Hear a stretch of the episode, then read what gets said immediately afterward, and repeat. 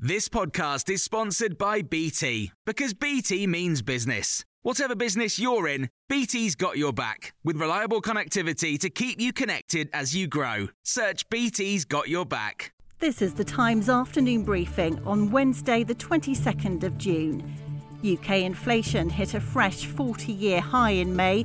The Consumer Price Index rose nine point one percent compared to the same period last year and up from nine percent in April.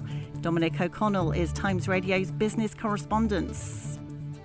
The people of the Office for National Statistics have gone back and done some detective work. It's it's the highest, if you sort of reconstruct the numbers, since nineteen eighty-two. So we have the highest C P I inflation uh, in forty years. Uh, the biggest rises were in food and non-alcoholic drinks. Uh, those things not contributing quite so much to inflation were recreation and culture. So perhaps we're not all doing quite as much with our spare time as we were. There's not actually a strike today, but train passengers are experiencing more disruption, with just sixty percent of services running. That's due to the knock-on effect from yesterday's walkout. Some operators will wind down services slightly earlier than normal tonight ahead of tomorrow's strike, with a third one planned for Saturday. Talks will resume today, but Boris Johnson says the government will not give in to demands over pay from the rail unions. And Deputy Prime Minister Dominic Raab has told Times Radio why they're prepared to stay the course. If it was pushed up to the seven percent uh, plus that the unions are demanding, what we would see is inflation go up. Uh, and that would then have a, a, a vicious cycle effect. And therefore, the reason that we need to be restrained, the reason we cannot give in to these strikes, um, is because it would be counterproductive to protecting those public sector workers, uh, because it would only push up inflation and leave inflation with us uh, at higher levels for longer. At least nine hundred fifty people have been killed and more than six hundred injured in an earthquake in southeastern Afghanistan. The six point one magnitude quake is the deadliest in the area since two thousand two. Tremors could be felt up to three hundred miles away across the country, Pakistan and India. During the weekly general audience at the Vatican, the Pope has prayed for the victims.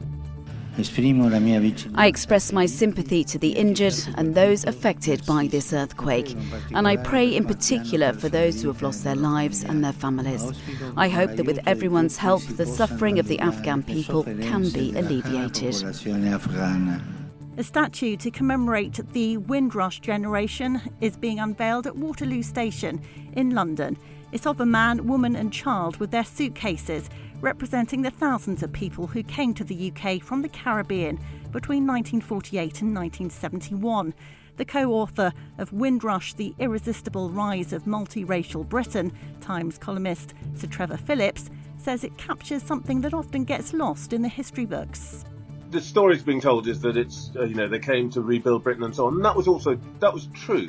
But I think what's really interesting and what I hope the statue conveys is that by and large, these were quite young people who were on an adventure. We need to remember that these people were not just sort of downtrodden folks who were the objects of everybody else's hostility, but they were young people who hoped for a better life and took a, a leap into the unknown. And you can hear more on these stories throughout the day on Times Radio.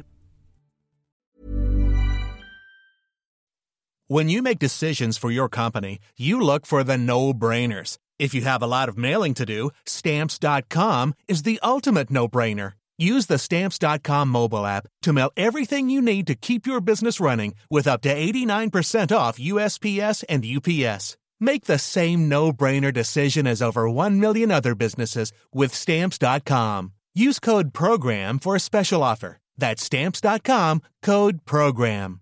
This Mother's Day, treat mom to healthy, glowing skin with Osea's limited edition skincare sets. Osea has been making clean, seaweed-infused products for nearly thirty years. Their advanced eye care duo brightens and firms skin around your eyes, while the Golden Glow Body Trio nourishes and smooths skin all over. Go to O S E A Malibu dot com and use code MOM for ten percent off your first order site-wide.